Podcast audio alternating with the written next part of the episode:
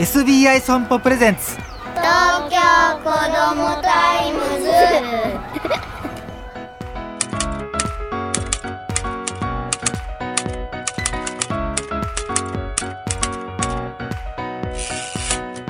おはようさんさん。東京子どもタイムズ編集長の杉浦太陽です。今週の話題はこちら。ダイヤモンドアート。ご存知ですか？ダイヤモンドアートダイヤモンドペインティングやダイヤモンド刺繍と呼ばれることもありますがビーズをキャンバスに貼り付けて1枚の絵を完成させるものなんですね。でキットを使えばキャンバスに図案が印刷されているんでお子さんでも簡単にできます。そのデザインは絵画の模写キャラクターもの風景などいろんなタイプがあります。好きなものを選ぶとやる気も出ますよね。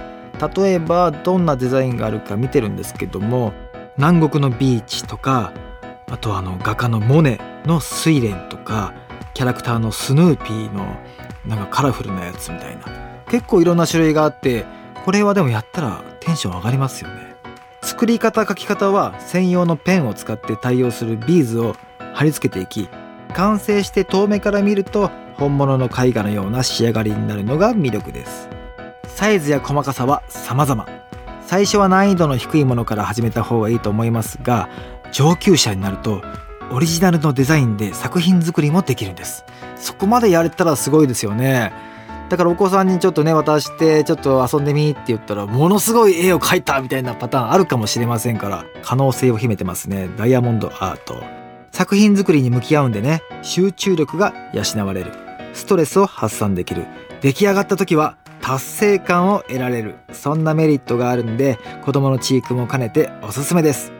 完成したものを飾れば部屋のインテリアになりますしこれ何歳の時に作ったんだよねとかいうね成長記録にもなります。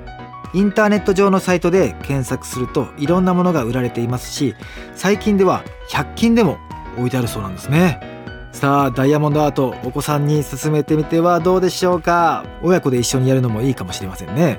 東京子どもタイムズ。